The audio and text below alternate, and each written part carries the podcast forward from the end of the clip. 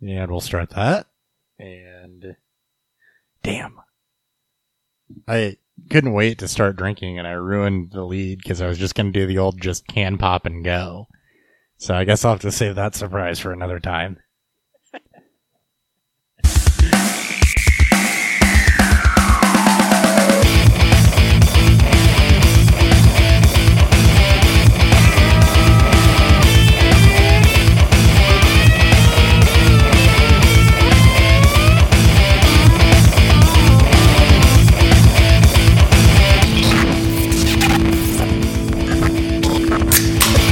Welcome to Beerfield, where we don't always wait for the third man. I am your host at Beerfield Hop with two P's, as always, joined by Beerfield Thury with two F's, Chris Hopper, Dan Thury, eventually being joined by Ryan Miner at Ryan Miner underscore FFB. He will be here in a minute. Our not-so-optional third now. Dan? Yeah, like, he kind of doesn't have a choice. He just has to be here now.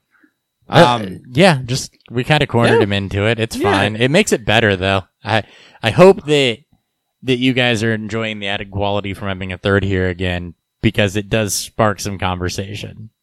I mean, like, you can notice it after the last like 4 or 5 episodes. We at least get 2 really good discussions in, especially when we're drinking, and especially now when I'm popping open bourbon. It's gonna be good. I also think part of this is that we just went simpler too, with more just, all right, this is what's happening. This is what people are talking about. Here's some talking points, instead of trying to do like full structured episodes or anything like that, which is kind of what we always wanted this to be. So that was the initial concept, that 6 a.m. after a whole, night of bendering. Yeah. It was, let's just set it up like we're at a bar talking, and then we'll just record ourselves. And then we were like, we got to try to make it big. We got to be the ballers. But we drink and swear and say off-color jokes, which will never work. Which never works, because they're the Josh Allen of fantasy football podcasts. They're a fucking unicorn. It will never happen again. But what will happen again is we will do this show. Before we go, though, a couple of housekeeping items. As always, Beerfield Fantasy Football is presented by the FF Faceoff, FFFaceoff.com, for all of your article needs. A lot of writers putting in a lot of good work. Saw some dynasty comparisons going on, and I did not hit the live button. No. Okay, I was wondering why I couldn't find it. Shit. Here, YouTube, this one's for you.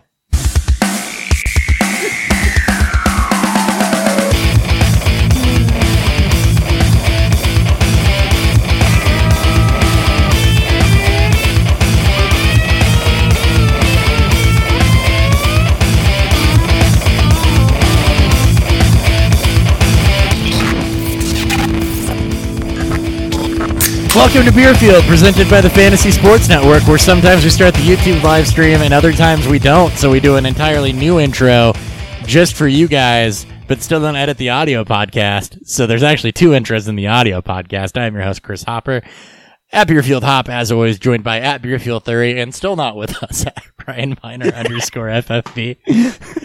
He said he was coming, It's Skeet style, but he's not here yet. Like, not the first time somebody's lied to me about that.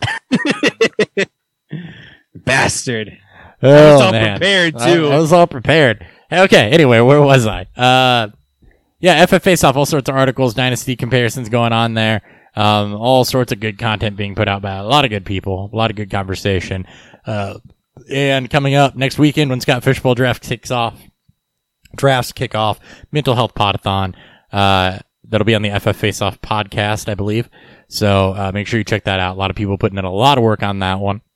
Proceeds from that go to benefit the Hayden Hurst Family Foundation. So make sure you tune in and check that out. On today's show, a lot of what we've been doing. We're going to talk some trades. A little bit of a unintentional focus just around maneuvering around a rookie draft, and why that's a good time to execute trades and how to bring some of those together. And, really strategizing there, especially, if you've inherited a team like an orphan. We're going to talk a bit about some other roster structure type things, talk about keepers, break down the Baker Mayfield trade, and yeah. So it's, I want to say a packed show. It's a show. I mean, it's a show that's evolved around talking about points that people want to hear about. So, well, it's a show. Maybe they don't, but they're things we want to talk about. So, yeah, we got people excited about the Baker news. Right. I don't know what. I'm excited. Is it you? Ryan will be excited. Our listeners more or less want to hear our thoughts on it, which is a good thing. That's, you know, that's why we're here, and that's why you guys don't pay us anything, and we don't earn anything. Good times. But yeah, before we do that, we got to go ahead and liquor up. What's fueling Beerfield?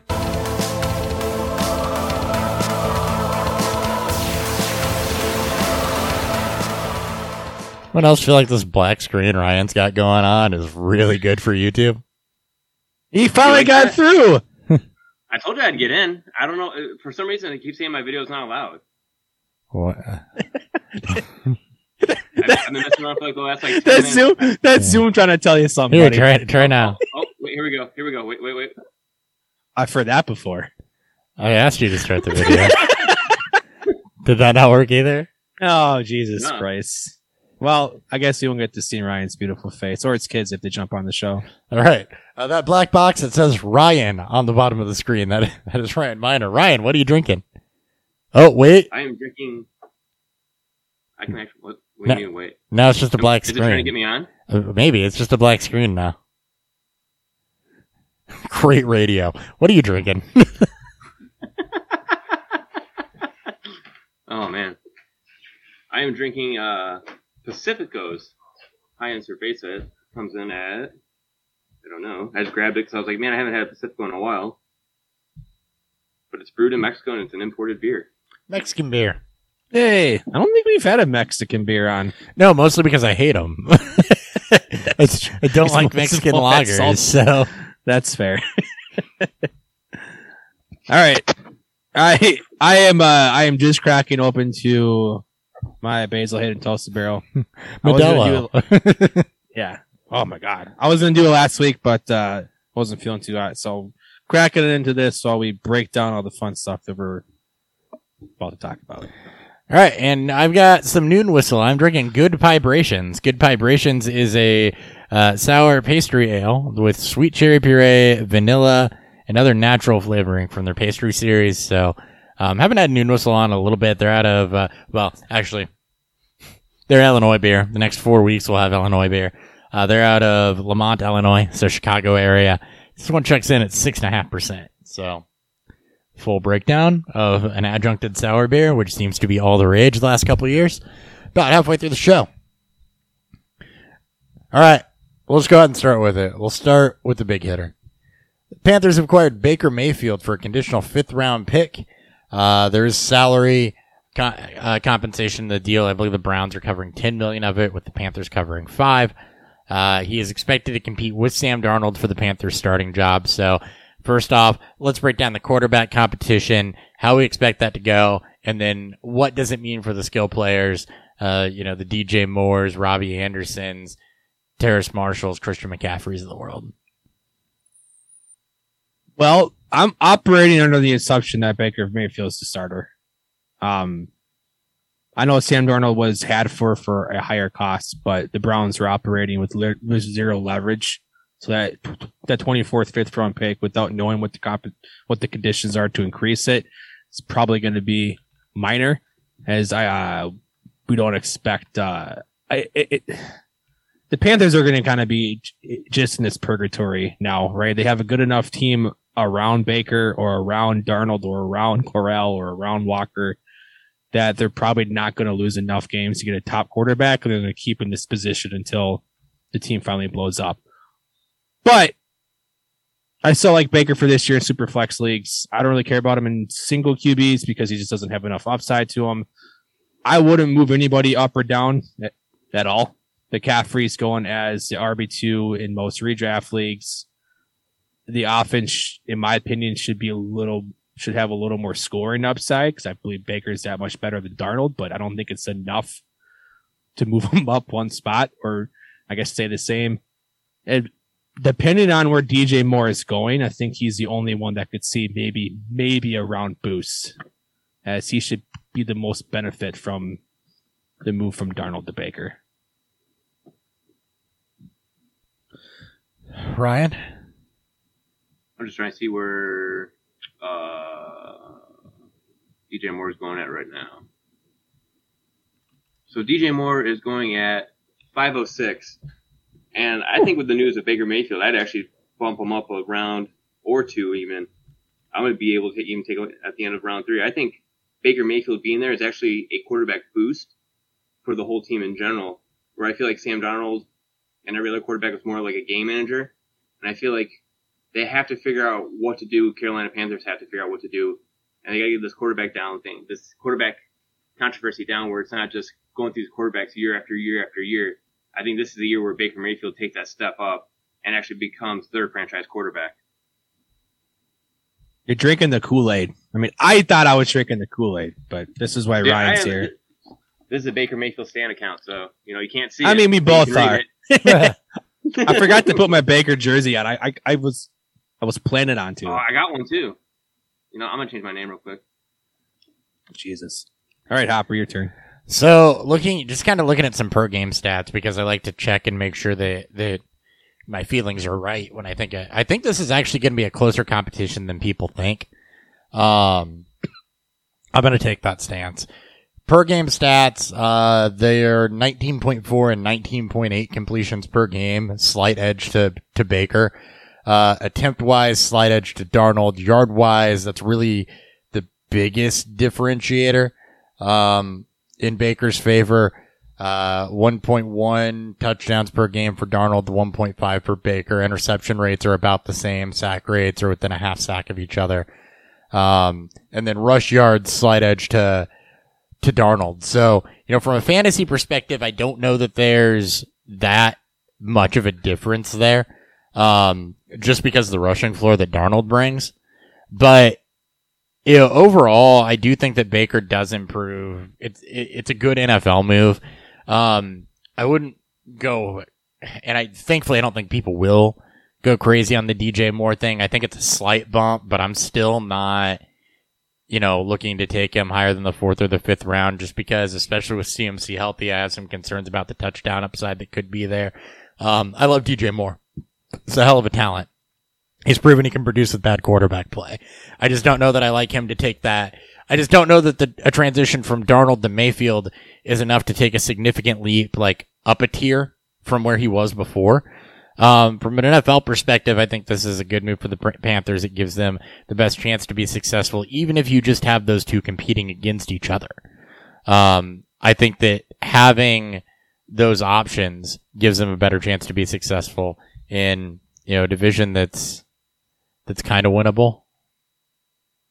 I wouldn't go kind of winnable. I think they'll be not winnable. Sorry, wild card. I was on the wrong side of the conferences. I think they'll have a shot to at least be competitive for most of the year. There he is. Now we have two of them. Yeah, quite the night. Can I boot the other one of you and see how that goes? That might be why. I have a massive echo. Yeah, because you have two. Yeah, because you're in twice. There you go. Jesus, one of these days. They'll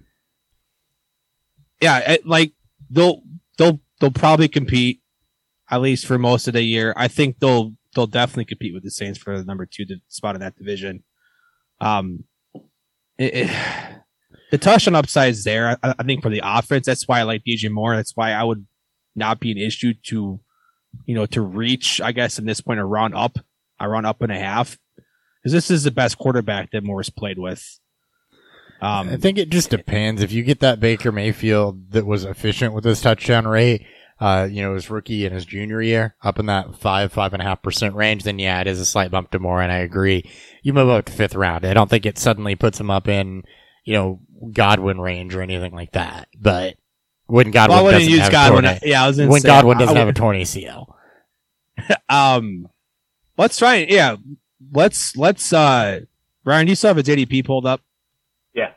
Why don't you go through some of the other players around that range? Around DJ Moore? Yeah, around DJ Moore. Let's see if there's anything that we like more. All right, so going before him, Chris Godwin at 412. It's the ACL thing. I mean, normally I would agree with that, but with the ACL, I think that that's high. I expect him to be more in the 7th and 8th round range when the redraft season actually starts. Yep. Yeah, as of today. Yeah, well yeah, we know that, but yeah. A lot of people are doing... No, I mean, like looking at it last week, it looks almost the same. It didn't really change much. So going before him, Chris Godwin, Michael Thomas, Terry McLaurin, Michael Pittman Jr., DeAndre Hopkins, Jalen Waddle. Pittman's about the only one I'd take before him out of that group that I could even make an argument for. I don't even know that I'd for sure do it. And then going after him is Amari Cooper, Adam Thielen, Brandon Cooks, Mike Williams, Hunter Renfrow, Devontae Smith, Darnell Mooney. You're starting to go at those dart throw, almost best ball outside of Brandon Cooks. Yeah, DJ Moore's too low. I take it back. Go higher. Yeah, he's. Would you rather have him or Deontay Johnson right now? Ooh. Or DK Metcalf even. I think I like Moore over both. I think that it's close with Johnson because I think that there's kind of a lot of similarities there as far as, questions around QB play. They're both going to get volume. Maybe some questions around what that touchdown upside is going to look like. Both teams are going to have a running back that plays as a bell cow. I think Moore and Johnson are close. I'd probably rather have Moore just because this is not a Deontay Johnson stan account. I do like DJ Moore. It's a personal preference. Really think they're probably in the same tier. I think it really just boils down to just less competition, like actual true competition for targets there. Because that Claypool will get his. Like maybe Pickens gets involved, Freiermuth will probably command enough to where the entire receiving core will likely, get a slight downgrade down. There's more water being poured on Pickens, and Claypool's going to get his, but so is McCaffrey, and I would argue that McCaffrey probably ends the season with more targets than what Chase Claypool does. The way you're looking at it, it's just like exactly what I said. If he's going at 506, the two players you said, DK Metcalf's going at the 311 right now. DK Metcalf's going too high because people forget that DK Metcalf's quarterbacks are Drew Lock or Geno Smith. Well, and Jug Machine. Don't forget about that one. And the Jug Machine. At least he was productive with Geno last year during the short stint that he was in. I don't dislike DK. I do agree it's going a little bit too high. But as we start to see when the redraft season truly starts and more of the mocks happen, we'll get a more of an indication of where these guys are truly going. I don't expect it to be well off from this by any means, but I do expect more to move up around from now, probably through this entire month as we get into August, especially when training camp comes out and we get a clear indication of who the starter is at quarterback. I do fully expect it'll be Baker. I just think that I think that Darnold has the ability to keep that close, but I fully expect it's going to be Baker. They're going to give both players a shot. I think we all can agree that through training camp and preseason, I don't think anyone should be shocked when you see reports that some back Darnold and forth and Mayfield are both taking first team reps. Darnold knows the offense, and he's got some of that built in chemistry from last year. And neither player's really earned the ability to be unquestioned at this point.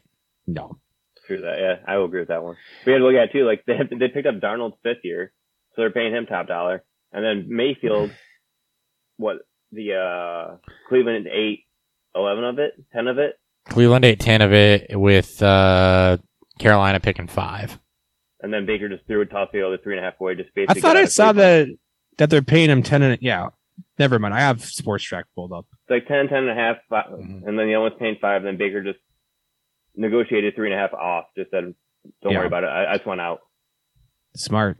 So, I mean, basically what that means is that you're Carolina, you're paying 20-some-odd million for a quarterback, which is still not, that's cheaper than if you had to go out and pay a guy on the free agent market, and maybe you get one usable quarterback out of both. And can you just meld them together into a Mitch Trubisky? Did you see how? Oh, come on. Don't disrespect Baker that way. Did you see how much the Browns are paying just in quarterbacks this year, which is also just known as Jacoby Brissett and Joshua Dobbs? I think it's $3 million this year. If it's this year, we know that Watson's getting $1 million until that gets kicked off the books because he's going to get suspended for the year. One other note on the DJ Moore thing with versus DK Metcalf. I will just say that I think that I might even like Moore's upside a bit more than DK's this year, just given the teams around them. And I think that would be the argument for DK is that I don't think you can argue that DK's floor is as safe as DJ Moore's or even as safe as Deontay Johnson's.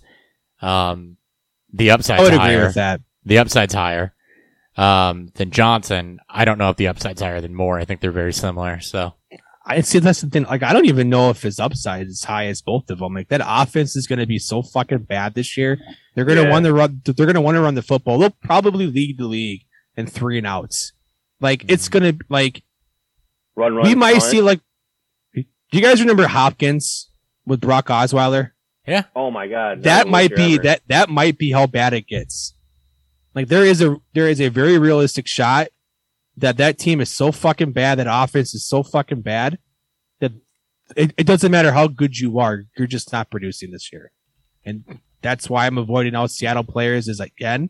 I still like Metcalf. I love him in Dynasty because he'll obviously improve on it. You know, they should improve the quarterback position after this year, but I'd rather take DJ Moore in the third than Metcalf in the third. You know, if they flip-flop, I feel more comfortable with that because knowing that DJ's more upside is there based on the slight possible quarterback upgrade. But then, you know, you still have DK Metcalf who has that boom bust who I'd rather take in the fifth.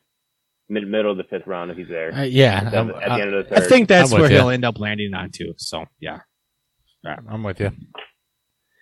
All right. And it doesn't change anything to McCaffrey. They're still gonna scheme him the exact same way.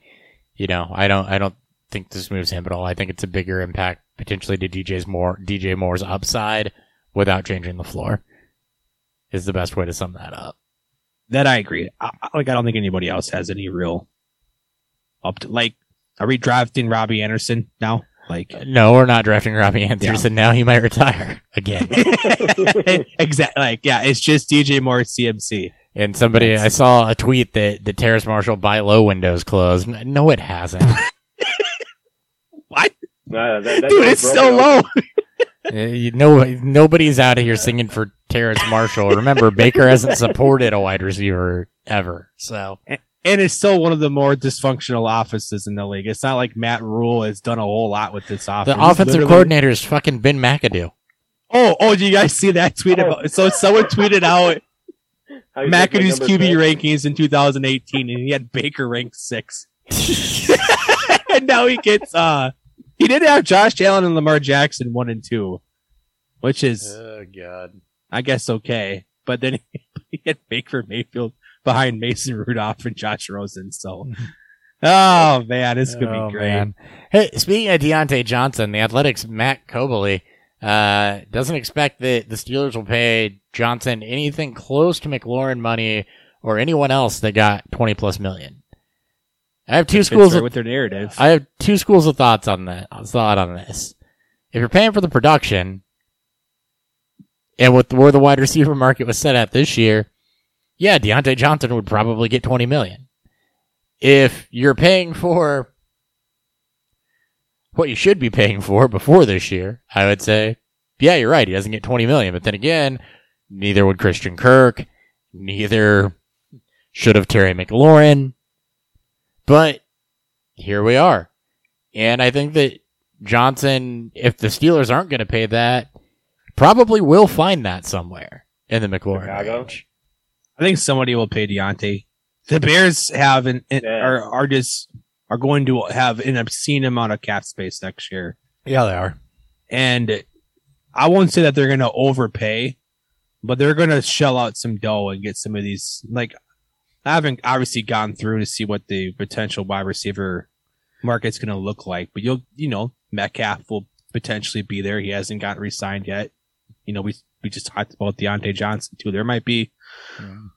Deebo Samuel hasn't been re-signed. I mean, I assume he'll get franchise tag, but yeah. So I don't know. I think that if the Steelers don't pay it, that means Deontay's on another team, because I think he does get this where the wide receiver market's been set at. Yeah.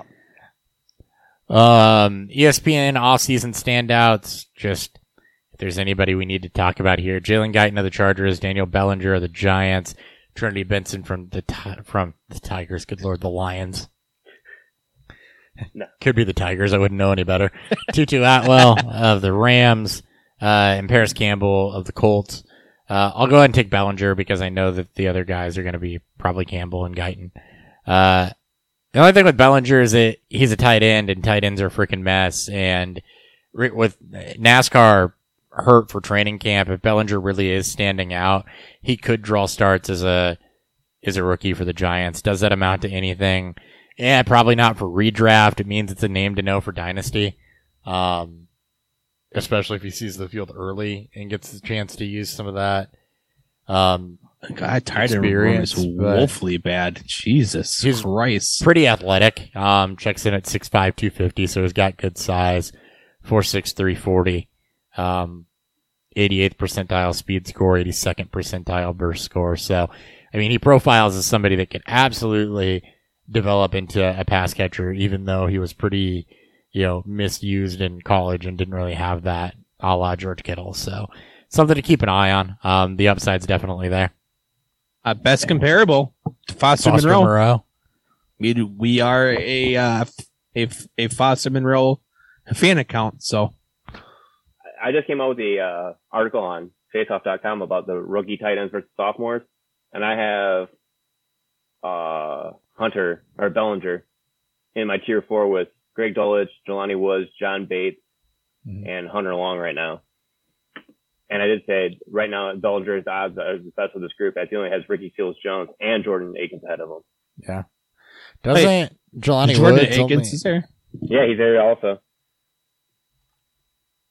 Didn't Jelani Woods just kind of competing with Mo Alley Cox? Yeah, but Jelani Woods, like, if you watch him, he's just so raw. Like, yeah, he had his tape looks good and stuff, but the raw ability, like, the transition from the college to pros. It's difficult for every rookie tight end, yeah. Yeah, so, like, people think, like, oh, he did this in college. Why is he so what was the scope of your article? Was it long-term or was it redraft focused? It's kind of like right now, like, if you were to draft him right now, basically that way, and then kind of, like, try to also do it in Dynasty at the same time. Yeah, that makes sense.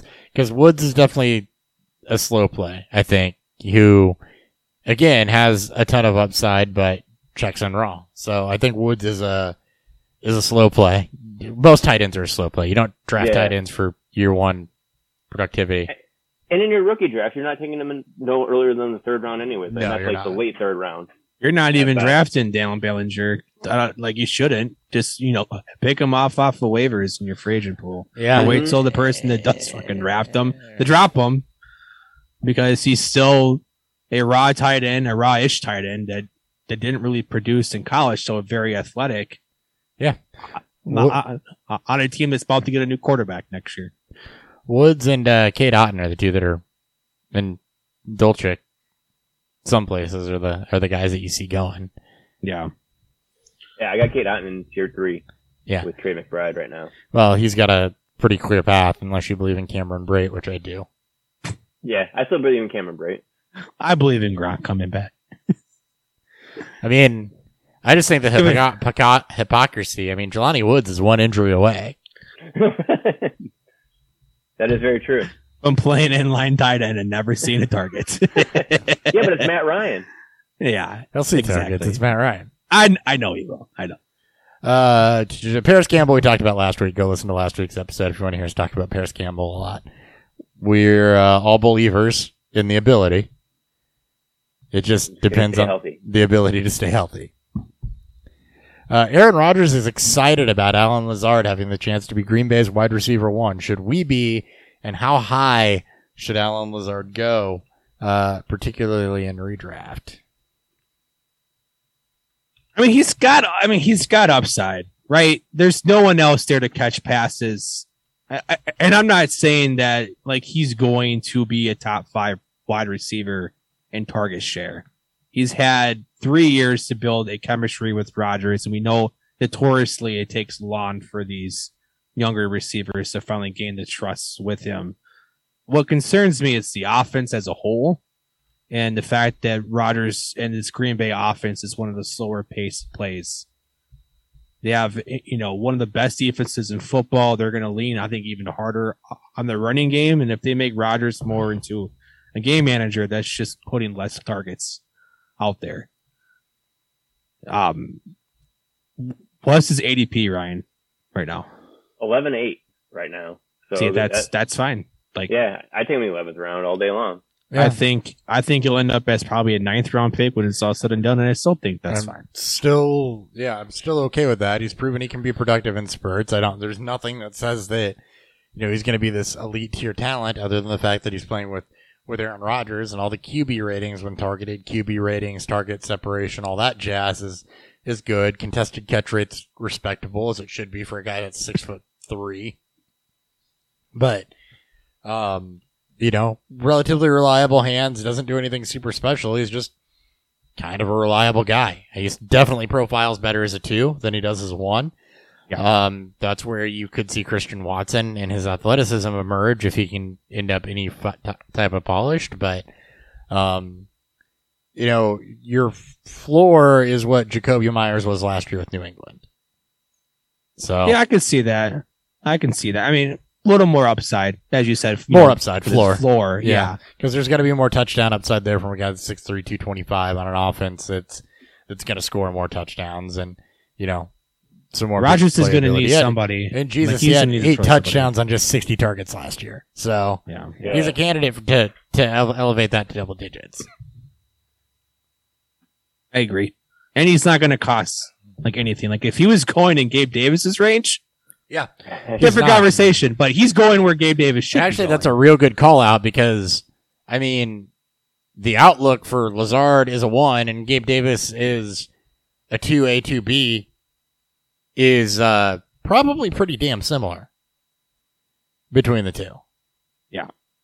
And I fully expect Lazard is, I mean, it's kind of the same conversation we had last week about Juju and Bateman, right? Yeah. Yeah, seems similar conversation. You have a number 2 receiver who should be number 2 on a high-powered offense, or you have a number 1 receiver who should be the number 1 receiver coming into this year on a lower volume offense. Mm-hmm. So, I like it. Yep, they're pretty damn close. Yeah. And if you're getting him anywhere near the double digit rounds, then or either of them anywhere near the double digit rounds, you're happy with it. You're more likely to get Lazard there, though. You're not getting Davis there. He's just, the hype's gone. Just, where's he at right now, Ryan? Gabe Davis? He's at 802. Yeah, I fully expect that. I mean, I think in best ball, I'm pretty sure in best ball he's going in. I think people have posted him going into 3rd round and 4th round, which is just insane to me. And going right after him is Tyler Lockett, Cordell Patterson, Amon-Ra St. Brown, Brandon Ayuk, Rashad Bateman, Juju Smith-Schuster. I'd actually rather have Bateman. I would have Davis and St. Brown. Yeah, I can stomach Gabe Davis in the 8th round because you're probably not drafting him to be a top 3 receiver on your team. At that point, you're just drafting for some upside. You can nullify the risk without having to play him, but then you have to try to pick and choose the weeks to play him. And Davis has been all over the place when he gets targets. So who knows? Or you're going to hold out to the 10th round at the beginning of the 10th, like 10-6, 10-7, and get Russell Gage and Christian Kirk. Christian Kirk, I'm on board with. Russell Gage will be great for the first 6 weeks. Yeah. Let's see. George Pickens isn't going to be asked to do much as a rookie. 2nd straight week, we've seen reports about Pickens just kind of, you know, going to be eased into this. And It's just a reminder that, you know, guys like Pickens, you're holding on to for a year 2, a year 3 type of breakout, and you just want to see some flashes of good things in year 1. I mean, 2 of the guys we just talked about, Alan Lazard and Gabe Davis, were not year 1 hits. Alan Lazard was on 4 teams, I think, across his first year. So, you know, it's not a death sentence to not hit in year 1. And I think that this throws more water on Pickens, at least, you know, Claypool, last year his deal. I think Johnson. No, he's got 2 years. Players, Claypool's got two. Johnson's in the last year of his deal, and they've already said they're not paying him. You're looking at Pickens as a 2-year project, not a 1-year project. Yeah, he's Godwin. He's like his ceiling is Godwin's arc, right? Yeah, he was productive when called upon in his first 2 years, but he had to ride the bench because they, I guess, liked Adam Humphries and Deshaun Jackson more. Yep. And then once Godwin got a shot, and we know that Pickens is a very talented receiver, extremely talented. It's just, as you said, they got to ease him in. And Pittsburgh's track record of receivers are great. And if we're already starting to see the seeds moving of leaving Johnson and Claypool behind, this is like, you want news like this in Dynasty. Just you can get a little bit cheaper discount on Pickens. And when he doesn't produce your one, you're going to get an even deeper discount. Yeah, people, I mean, as long as he doesn't completely face plan, as long as he can be productive when he gets his shots. Yeah, just don't pull a Terrace Marshall or a Jalen Rager. Or Jalen Rager. It hurts. So it hurts to say. It's okay though. You can't win them all. The Athletics' Joe Biscaglia expects James Cook to operate as the Bills' third down back and to see snaps at wide receiver. Stated a trade for Zach Moss shouldn't be ruled out. I guess somebody's got a bag of potato chips lying around. And that the coaching staff is firmly behind Devin Singletary. It's a gun to your head. What Bills back are you planting your flag on in redraft? Devin Singletary. Yeah, that's the answer. Devin Singletary is the right answer. I think a lot of people are going to want to buy into James Cook being Dalvin Cook's brother and some of what he showed on film with Georgia. I think them coming out and saying that he probably has a role as a third down back is a good thing because that means he will see the field and he is going to see receiving work. Devin Singletary put up some good games at the end of last year. He helped to stabilize everything. He's going to get the first crack at this job. I mean, it's going to be his job. It's just, obviously, he won't have the target upside if they're They clearly wanted a pass catching back in this offense, right? They tried to sign McKissick. He pulls a Frank Gore, backs out, and then McKissick goes back to Washington. They go out and they draft James Cook to fill in this exact position. I think the wide receiver snap thing is just going to be fool's gold, though. Like as Hoppers, you like to say, it doesn't matter how many snaps he gets. If he's not getting any production with it, it doesn't fucking matter. So. Yeah, and this is a team that's not short on people that can play the slot. They drafted Khalil Shakir and signed Jamison Crowder. And they have Isaiah McKenzie. So you got three guys that can be dynamic out of the slot. So you might get some third down work out of James Cook. But, until that clears up a little bit, you're not gonna get anything super high there, or until if he starts to show the hot hand and cuts into more of a 50-50 approach with Singletary, then you probably got some flex value there. Yeah, that's the most you can hope for. Mm-hmm. So Singletary's the guy. The Athletics' Jeff Zrabak states it's highly unlikely that J.K. Dobbins plays in the preseason. So my question here is, are you concerned, is this a safety measure from the Ravens to hold him out, or is, he not quite right from the ACL? We saw a similar thing with Tariq Cohen, who tore his ACL early on in a game and still hasn't come back. Well, the most Dobbins was doing was catching off of a jugs machine. It's also not just Dobbins. I believe Edwards and Hill were also, like, there is no clear cut if either three of them are going to play in the preseason, especially training camp. So I think safety concerns is probably the best decision, which means you could see a lot of Tyler Batty in training camp and in preseason, which could help carve out his role behind, which I love. Yep. Which he'll carve out his role behind Dobbins and Edwards. Like I've been saying, I don't think he'll make the team. I think he'll end up getting cut. This should be the smart play. There's no he knows this playbook. He's been productive in it. You don't need to rush him back. But we'll need more. We'll need to see more updates as we get further into this offseason. I need more clarity on it, but just because we're basically going off what we saw at the end of 2020 And then the preseason of last year, before he got knocked out in what was it, week 4 of the preseason, where he tore his ACL in. Yeah, and we're living on that hype, and like I agree. Going at 307 to me, I can't pull the trigger on that. That's just to me, that's just way too high. Like because we're trying to go back off that. Is he higher than what he was? Is he higher than Swift and Monty? He won't be higher than Swift. Swift is, I think, high second. Monty might be right around that range, though. No, Monty's going before him. Okay. Zeke's going before him. After him is Gibson, Elijah Mitchell, James Conner, Josh Jacobs, Cam Akers, Travis Etienne.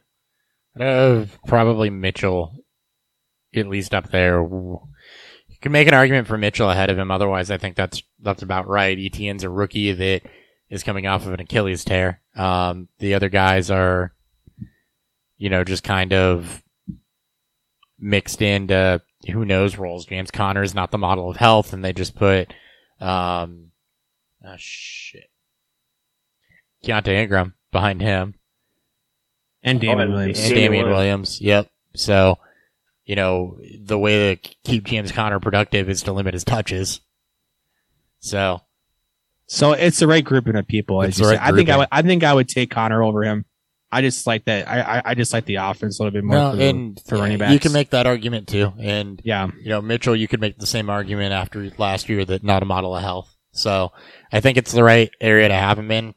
You're not necessarily drafting it upside in that grouping. I just think that grouping is in general is probably not going to feel great, which is why you probably draft wide receivers in that range. Yeah. It sounds like an avoid to me.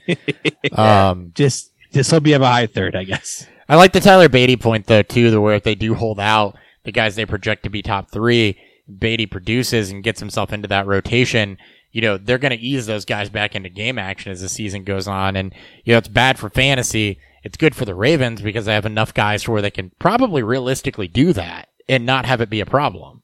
Yep. But it's bad for it's bad to start the season in fantasy. So you could be looking at some of these Ravens backs is, you know, second half breakouts or probably before second half, but you know, it could take them 4 or 5 weeks to get going before there's any clarity there. I agree. All right. We'll hit a beer review. Then we're going to go around the internet. Or is it too early for a beer review?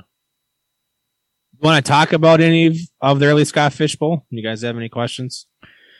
I know you told me that like 20 quarterbacks went first round. So, I mean, it sounds like pretty much like what I'm expecting. Yeah. Any surprises? I fully expect. For mine, not necessarily. Tom Brady went first round, I guess, if you want to call that surprise. Well, not player surprises, more so strategy surprises. Anything that would be a curveball from the last couple of years. So, this at least through the sleeper drafts, I'm assuming with MFL it'll be the same. You have to play a kicker. That's something that has been moved. That's because sleeper can't allow kickers in the flex position.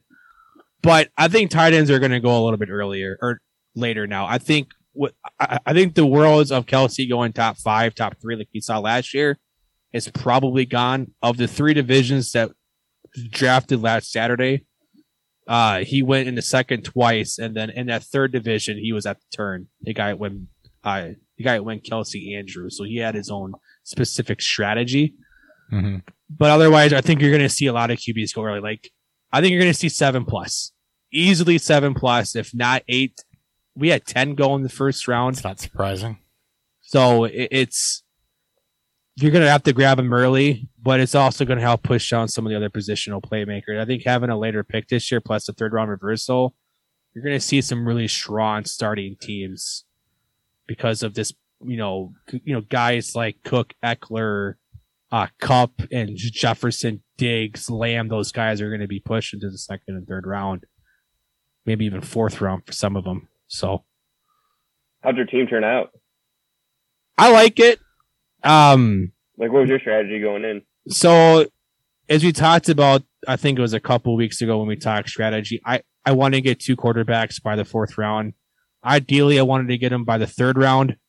But because of how they were going, it was just I had to wait and take some of the guys that dropped. So I took Murray 105. I followed that up with Cook and Lamb. 3 guys that can easily be the top of their position group at the end of the year. And then I went Trevor Lawrence in the 4th round. because he was the 21st QB off the board, I believe. It's crazy. Yeah. I think it's not helps because I think the way that I play that is if somebody falls, I'm going to take my shot on maybe one of the guys that falls and then have to pull the trigger on that second quarterback regardless. Yeah. So in that area, if that's how it goes, you know, it could be 20s might be a little heavy. You might be able to sneak into the fourth round. So play it by ear a little bit, but you know, it also depends on where you're at with that third round reversal too. I think mine went a little heavier on the QB. I think it'll get a little more light push down because we only had two players. We had two non-QBs go in the first round. We had no receivers go. It was both McCaffrey and JT first round. I think when I looked at the other boards, it was a little different. Cup went first round. Jefferson went first round and won. So you'll see some, based on strategies of your other league mates, you'll see some shit get played out differently. I think mine was just more of the heavy QB division. Yeah, that helps because that tells me that I'm going to plan on still two QBs in the first three.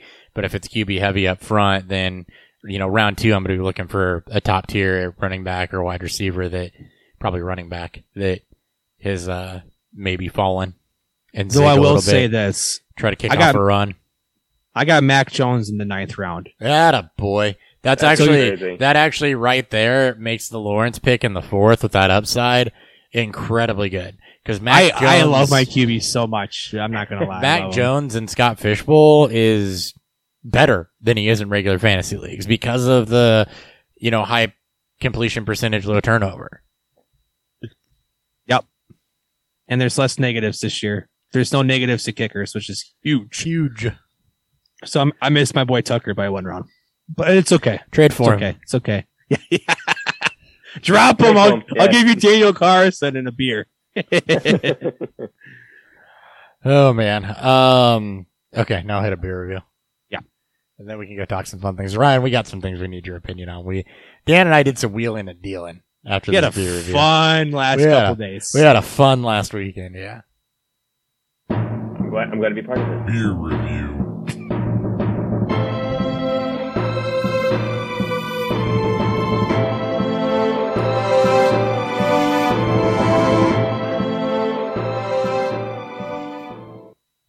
All right, I'll go ahead and start.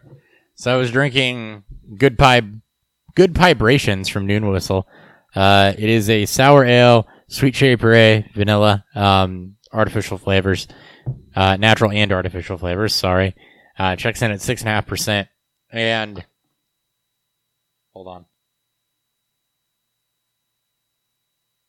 I thought I was gonna sneeze. There it is. Great. This is great radio. Sure, on YouTube, listeners you saw are like, look at that. Look at that. YouTube, you saw it. You're on the podcast, you just heard it. Anyway, overall for sour, this one's actually not aggressive. I think the sour actually serves more to balance out the sweetness a bit. It gives just a mild tartness, which really accentuates the cherry notes like you would get out of a cherry pie. You know, I don't drink this and think immediately I'm going to have heartburn, which is a problem with some sour beers, especially if I drink. You know, try to drink a 16-ounce can of them. They don't sit well with me. They're normally kind of in a void with this one. Really like a lot of the heavier fruited beers. The sour just kind of gives it a little bit of tartness like you'd expect from that fruit. Helps balance out the sweetness from being there so much. Lactose gives it really good body. It does kind of taste like cherry pie filling. I will give it that. It's not as overly sweet as it would be if I was just eating a can of cherry pie filling. But, you know, it does... I get those vibes off of it. It does have the cherry sweetness, a little bit of tartness, you know, a good body to it that makes it kind of cling a little bit, kind of like the, you know, cherry pie filling would be a little bit syrupy. And it's good enough to where even though I don't necessarily taste the flakiness of the pie crust, I can imagine it being there. So, you know, as far as pastry sours go, a lot of beer purists scoff at them. Some of them are done really well. And I would say that Noon Whistle did this one really well, more known for hazy IPAs, but they kind of hit this one out of the park. Ryan? Well, since I'm good at talking over the everything, I had Pacifico. It comes in at 4.5%, and it's a Mexican lager, and it's just like another Mexican lager. You know, it's nice. It's crisp. It's a good summer beer. It's kind of like a Corona Modelo type beer. Just typical Mexican lager. Nothing really to explain on it. Light, and light. You can crush a lot of them. Yeah. All right. I, again, am drinking Basil Hayden's Toasted Barrel. I'm going to go ahead and give it a sniff, and then we'll break down the process. So on the nose, you know, you get a little light alcohol in it, but you're going to get a lot of the cherry, some cherry wood. I get feints of vanilla. I don't get really much of the true toastedness to it, but they get a lot of what the wood that was probably used, or at least what the barrel was aged in. So there's a lot of cherry and some little more of those darker fruits to it. Drinking, still going, and go. Are you done? On the mouthfeel, little light. I don't get a lot of, there's not a lot of heat to it. I know it's a bit of a lighter proof compared to other toasted barrels, but you get more of the vanilla and some of the toffee and chocolate that come out to it on the mouth and on the back as you swallow. And then you get, you know, feints of the cherry and some of the other darker fruits that we're being, you know, partake from the barrel through it. Overall, it's not my favorite, but it's definitely not a bad sipper. We'll see how it opens up as they continue to drink the bottle. Well, we will indeed. One of the more polarizing bottles that I've seen. So, thank you very much to people for letting us buy your alcohol around the internet. So we're going to go around the internet a little bit. Some of this is us. Some of this is things that we just saw posted somewhere. We'll warm it up a little bit with the trade talk. This is not a trade that Dan or I made. We will get to that. This one was... so there's no stated league format, which, by the way, if you're posting for trade advice or...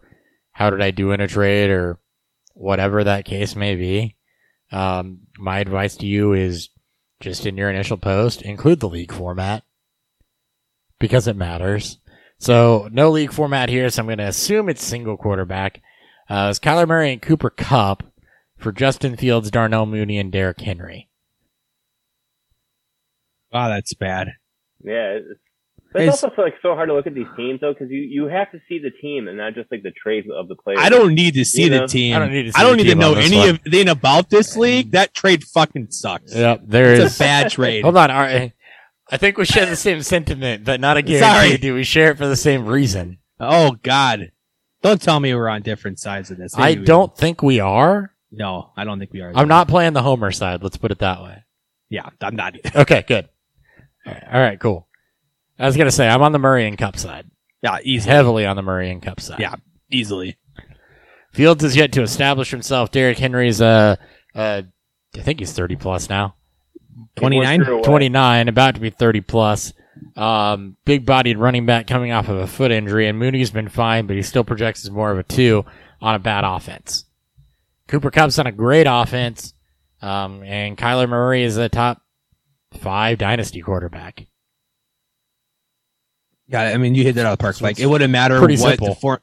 Yeah, doesn't matter what the format is. Doesn't matter what the scoring setting is, unless you're getting plus points for being named Derrick Henry. Like, right. This deal does it makes it makes no sense to me, right? Derrick Henry, 28.5. So I apologize. He'll be 29 at some point this season. You hit it on the field. We have no clue about Justin Fields yet. Mooney will be at target hog this year. Then what after that when they bring guys into free agency and draft wide receivers. Kupp will have his hyper production for at least a couple more seasons, and the way he plays receiver will age gracefully. And we've seen Murray produce at a high end DQB1 rate. So again, I don't know what went through this person's head to trade away Murray and Kupp for this, but.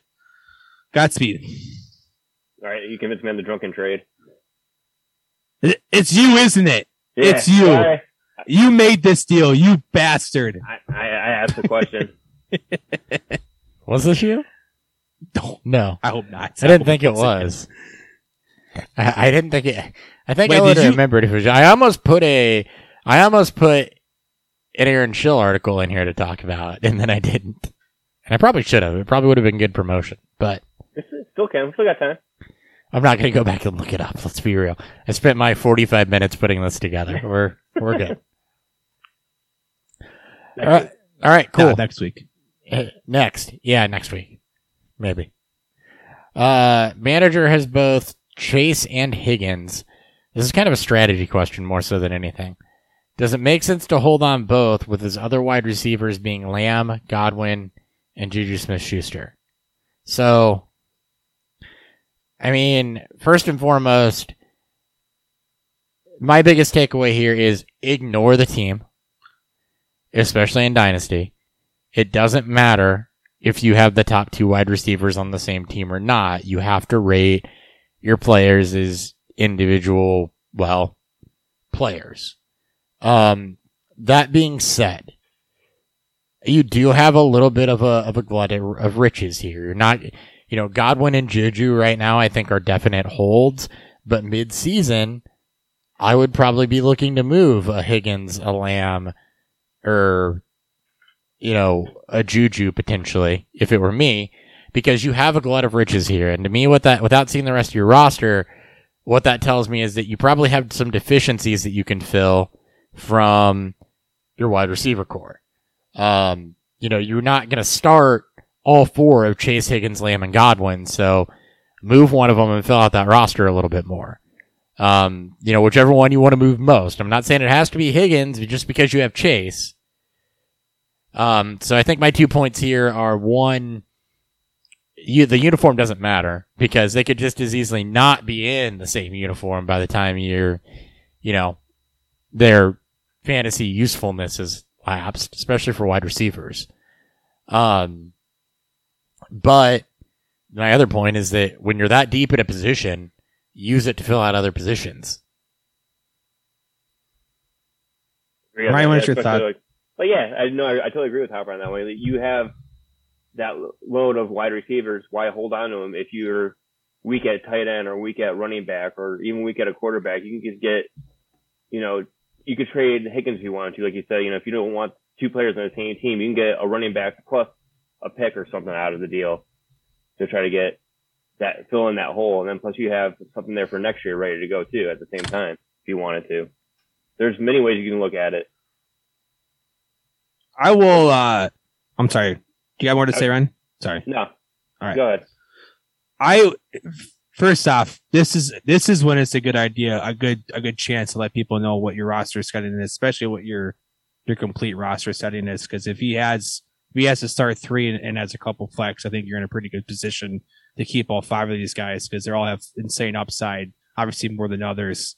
If you have to move somebody, I agree you want to wait till midseason to see what happened with with Godwin and Juju.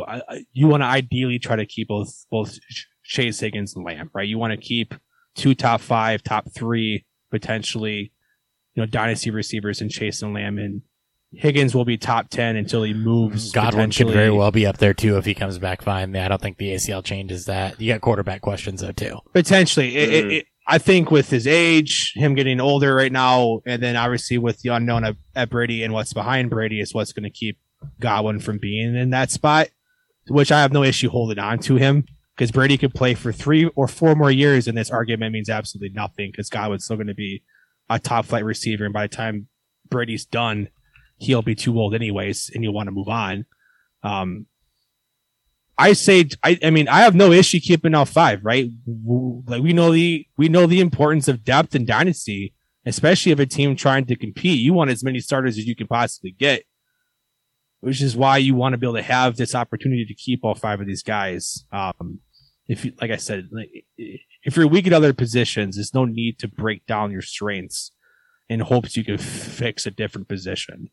That's why you navigate through the draft. That's why you navigate the rest of your roster. That's why if you're in a win now move, you use draft picks instead of players, right?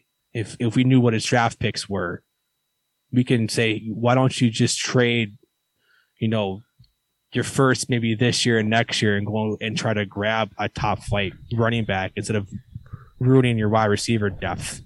I think it's funny. And ruining your chance at that run. I think it's funny that you called out Godwin's age too, because while he's the old man of the bunch, he's still only 26. I know, right? Like I said, both him and Juju are in their prime. Yeah. So I want to keep all five. If it's me, I'm trying to keep all five, unless they get a god offer for Chase, because he's like, it's insane what people are paying for. Those have been known to happen too, and I mean, you still are going to have 3 top 10 wide receivers, I think, even if you move Chase. Yeah, it's and what you'll get in return, right? No player should be untouchable. Yeah, ever. Not for the right price. You always know what your players are worth, and we're gonna get to that here in a minute. As you could, it's a great lead into what I did during our draft over the weekend. Yeah, we're not gonna go there first though. Well, I mean, not now, but no, we're gonna go to me first because yours were more impressive. I think yours were bigger. Let's put it that way. Mine. There's a firework or two in there. All right. So Dan and I both were wheeling and dealing a little bit, Ryan. We were in a rookie startup draft, and so we're going to start off with some of what I did. I inherited an orphan team that was picking 2nd overall on their own finish. That was one of those teams that this is IDP, Superflex, PPR, no tight end premium. And this is one of those situations where there's some pieces, but they're pieces that aren't necessarily going to help me rebuild later. So I'm going to go through, I think the way that I'll do this is I'm going to go through the 3 trades individually, kind of discuss each one and the totality of it and see if that changes how it looks. So the first move was Travis Kelce. I traded Travis Kelce in a 2023 third for Tyler Lockett, who the plan would be to try to move mid-season or have another package piece on. And the 109, which ended up being Christian Watson. So that trade ends up being Travis Kelce and a third for Tyler Lockett, and then Christian Watson at the 109. That's not too bad. I mean, because you're not competing this year. And if you're not competing, there's no reason to hold on to Kelce, so you might as well try to get something out of him while you still can, while he's at age 32 right now. Yeah. And you don't know when that, he's just going to fall off that cliff. Yeah. And with it being non-tight end premium, that already kind of hurts the value. And I feel like maybe I could have gotten a little more, but the 2 things that were in my inbox when I woke up were that and the next trade, which essentially allowed me to move back 1 spot in the draft and acquire a extra third-round pick, Tyler Lockett, Evan Ingram, Kadarius Toney, and another third-round pick for moving back 1 spot in the draft and giving up Travis Kelce. So, it was really not this move alone. It was this move combined with another move that I was able to make, and I pulled the trigger on him at about the same time to really kind of solidify what I was doing. So you got many additional pieces out of it. I did, because what I was able to do was I added that I traded Kelce in a third and added the extra 109, and adding the extra 109 let me move the 108 for which ended up being Treylon Burks for Evan Ingram, Kadarius Toney, Rachaad White. And I know Dan in particular is probably going to hate that move. Yeah, I wasn't. I mean, yeah, I don't hate it. I see what you were doing with it. I wouldn't have made it if I'm a rebuild team. So right, and for me, what I'm looking for here is lottery tickets, because I'm not just a 1-year rebuild team. Yeah, okay. And I don't want a bunch of picks stacked in this draft when it's a super flex league, and I know I'm likely not getting a quarterback in this draft. And I need running backs. The defense is actually not in bad shape. And this is a draft where I can really build wide receiver. And I've already picked up Christian Watson. We're still in this draft, by the way. And I've already picked up Christian Watson. So for me, it's like what I'm trying to do here is give me as many lottery pieces as I can get. Give me as many lottery tickets as I can get that are either guys that I like to take another step that can then be flippable, but are also still young enough to where if I really believe in them, they can actually be part of a rebuild. And that's the type of player I was looking at. Now, Tyler Lockett doesn't fit that mold. Tyler Lockett is purely a he can be a safety net and maybe somebody I can move or package into something later on in the year. That's what you're hoping for with him. You wanted to kind of package him in the middle of the year because he's beyond that prime age of playing. So you're waiting for him to actually break out, and then next thing you know, people are trying to trade away. It's tough because it's players. He's with Seattle, so like even if he hits that ceiling, there's just so many people down on it. You just move him as a rental. He basically replaced Brandon Cooks on my roster. Is the way that I saw it. But if you do it consistently, it's going to be easy to get rid of him then, because you. Especially if you got a team that ends up with injuries or that needs a two, or you're trying to make something bigger happen, and maybe you just need a sweetener. Yeah. See, I think for me, it's because you want to make this a multi-year deal. I would have We'll talk about the next trade too when you move Brandon Cooks. I would be trying to get 23 picks, not because that's the cool thing to do, but because it makes most sense to what your strategy is. And I did end up with a couple of them later. Yeah, and for as much as I love Rachaad White, it's so tough because given his age and what the likely outcome of what Tampa Bay should look like in a couple of years, you just may miss that his value being now to where what his value could be in about 3 or 4 years. So I think he's the best piece, a part of this deal, to be perfectly honest, because if he hits and you're not ready to compete, you could offload him for a very hopefully nice chunk of change, especially if Fournette gets hurt for the whole year. Yeah, you find that Fournette owner, and you're like, bring me 23 first, and then potentially plus. So Evan Ingram and Kadarius Toney were research trades for me as part of this deal. They were players that I targeted that I like either because of what they were able to show in limited work, Kadarius Toney, or what they did on a bad offense and are now being moved to have a new opportunity, but still, young enough, especially Ingram at 28 years for a tight end and highly athletic. This is a guy that was 9th in route participation, 3rd in slot snaps, 10th in routes ran. He was 9th in target premium, 5th in cushion, 4th in target separation, 3rd in contested catch, 10th in juke rate. 10th in drops is the knock on him, but Evan Ingram going to a new team is a tight end that has some pretty significant upside. And Kadarius Toney is the only wide receiver on the Giants that showed in the clusterfuck that offense was that showed any type of efficiency at all as far as yards after catch, juke rate, and so what he was able to do with the ball in his hands. So, those were two target pieces as guys that, I think I could get both in the deal.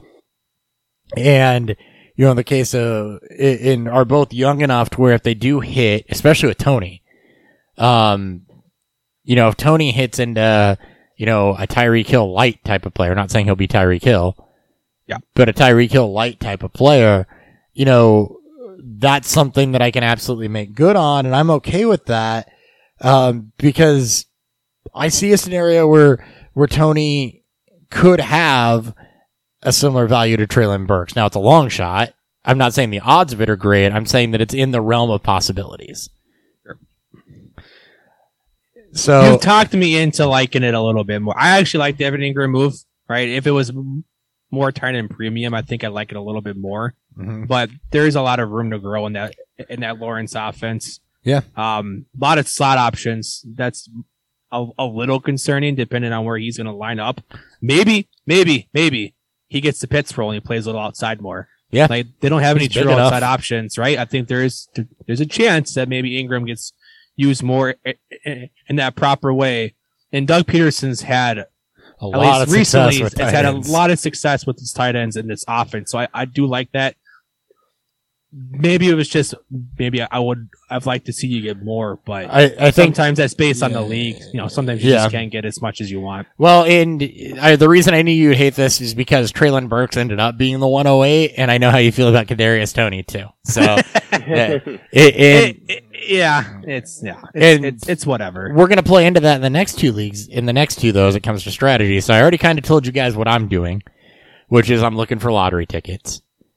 But also know how people value people. I could tell you how I thought Dan was going to value that trade because of how he felt about two players. These next two trades are 100% purely me knowing that the people I made the trades with value the two players that I traded. I like these next two trades for you. Me throwing Brandon Cooks to Ian is somebody who I know likes Brandon Cooks. Meant that, because I think for most people, Brandon Cooks for a second was probably going to be, you know, what it was. That's what I was anticipating that would build around. So to get KJ Osborne on top of that, and what should be a higher volume offense, we've talked about liking on the show, is a guy that could have some wide receiver 3 type value that is also a younger player. I liked that. That's two pretty good value picks right there. And I believe I saw a tweet, Rams, this Kevin O'Connell Rams offense last year, I think were maybe number one in most wide receiver 3s or in most 3 receiver sets, yeah. Which means Osborne has a chance to creep into that high 70s, 80%, you know, snap range. Sure. And there's a lot of opportunity for him to have some boom games in there too. He was productive in the absence of Thielen last year. And I just don't think that just goes away because he's bad, because Thielen's healthy. I think Osborne has his role and he should easily be. And with it being a super target. Flex IDP league, second round picks are inherently worth more. So. Yeah. That's actually a pretty good trade there. Yeah. Yeah, I like that one a lot. And so check this out. Looking at Van Jefferson, right? 64% week one, 98, 77, 65, 62, 74, 100, 81, 8, 95, 9, 92, 6, 100, 77, 77, 93, 95. You get the idea. His overall snap share was 81.1 last year. Very good chance that that's where Osborne lies in, and he's a flex. He's a weekly flex option with his Vikings offense. Yep, and then the last trade was, so this is more of an IDP thing. We're not really an IDP show, but I will say this. Leighton Vander Esch is a player who's only 25 years old, who started off his career hot, and really tailed off. He was a linebacker 76. I picked the Cowboys fan and said, I'll trade him to you for a 5th-round pick. It's a guy I should have got. It's a guy I was considering cutting. Can't stay healthy. Can't stay healthy. And you can find linebackers like crazy in these leagues. And it's better to get something for them than just throw them back into the pool for someone else just to pick them up. Exactly. So that's a win-win for you either way. And even if the 5th-round pick turns into nothing, you still got something out of it. And it was going to get players to get moved down because it's the IDP league. Yep. And it was, again, just it was 100% just knowing that guy's a Cowboys fan who likes LVE. Let's just throw it out there and see. So overall, what that ended up being was Travis Kelce, Brandon Cooks, Leighton Vander Esch, Treylon Burks, and a 2023 third for Tyler Lockett, Christian Watson, Kadarius Toney, Evan Ingram, Rachaad White, KJ Osborne, a 2023 second, and a 2023 fifth. Was the overall trade off there? So my roster, I think the big takeaways there is the roster got younger. I got some younger upside pieces and added some 2023 picks while also picking up a high upside wide receiver in Christian Watson is part of that. It's a good start in the direction you want to move in, right? And even if it may not work in your favor potentially, you definitely have some pieces that you can definitely continue to keep moving and keep acquiring. When I took this team, I saw it as it's going to be a 2 to 3 year rebuild. So. I was just going to say that. It sounds like you're working out 2 to 3 years right now. Mm-hmm. That's exactly what I was thinking when I saw this team, was it was going to be a 2 to 3 year rebuild. And that's okay. I'd never taken on an orphan before, so that's exactly what I think the sexiness of an orphan dynasty team is that you get to grab it and kind of play general manager with it a bit. You're inheriting somebody else's work and determining, all right, how do I put my stamp on this and how do I make this more successful? All right. Dan, you got some big ones in here too. Got some fireworks. The grand finale. It's This first one's fucking, this one's huge. So you gave up Chris Godwin, Jonathan Taylor, Baker Mayfield pre-trade, the 2022 104, which ended up being, who did that end up being? I think Garrett Wilson. It was Garrett Wilson. Yes, you're right. So you have the, yeah, it was Garrett Wilson. I got it further down. So yeah, you gave up Chris Godwin, Jonathan Taylor, Baker Mayfield, and Garrett Wilson for Travis Etienne, Rashad Bateman, Breece Hall, and a 2023 third. And a 23 first as well. The 23. You got 23 first out of it too? Yeah. Holy crap. Wait, you got a 23 first out of it? Should have. Let me go look. I could have read it wrong. Yeah. I got a 23 first as well. So Godwin, JT, Baker in the 104 for Etienne, Hall, Bateman, the 112, 23 first, and a 23 third. So I did miss that. Me and Ian went back and forth on this. This started off with Ian wanting to trade the, for the 104 to, I think it was a small deal to me going, no, we're going to have some fucking fun. He was also very stoned, which is also very fun to do. And I threw I'm trying to retool this roster, right? I don't have any quarterbacks. My two quarterbacks right now is Geno Smith and Jameis Winston. This trade is me looking at potentially competing for next year, but ideally probably in 2 years out. So my running back choices at this point is based around that. Breece Hall should be in his third year by that point. Travis Etienne got off to his slow start, but he has a fifth-year option. Will also be in his third year. He'll be in his fourth year. You're expecting Bateman, the Ravens to get more pass happy, and Bateman to just Bateman being his own version of AJ Brown, right? I'm expecting that upside, and me being able to get enough first round picks for next year to be able to grab a couple quarterbacks to bait this round. I also picked up Pickett a lot in this draft. If I could almost piece together a competitive run this year, having two startable running backs. I also have Miles Sanders behind them. I have my wide receiver core is fairly strong. Now when you add in, Bateman alongside a DJ Moore, maybe it's not as strong as I thought it was. But got some workable pieces there. I don't expect to compete this year, but I'm going to be competitive in weeks, just having this many running backs. And I still have a lot of movable pieces if I really want to tear it down. Yeah. Guys like Miles Sanders, DJ Moore, if I want to get that crazy. I'm not trying to remove the players that are going to be core pieces on my team in a couple of years. And that's the biggest thing when you look at a rebuild is you got to identify who you want as your target, as your main core when you're ready to compete. And you ideally don't want to move them. Yeah. It's exactly what I did. The flip side of that, what you did keeping DJ Moore, is kind of the flip side of what you did by moving Chris Godwin at 26, who's going to be entering the end of his prime by the time that's over, or Jonathan Taylor, who in, 3 years, he could still be really good, but the upside of Breece Hall probably, at that point in time, either equals that or surpasses it is what you're betting on. And, for me, it was moving Travis Kelce, and moving Brandon Cooks, who are guys that I know are still very usable pieces right now that I would love to have on my roster if I was competing right now that aren't going to be by the time I get to that point. So let's get them in the hands at a price to somebody that's going to use them. Because you have to identify what's tradable, what's value, what are you willing to break up with, and what do you need to keep as your core pieces. I think what you did here on paper, Breece Hall for Jonathan Taylor. I think a lot of people would agree that that's just breaking this down the way we normally would. Breece Hall for Jonathan Taylor. I think a lot of people would agree that's a good move. Chris Godwin for Rashad Bateman. That's a little bit of a bet there.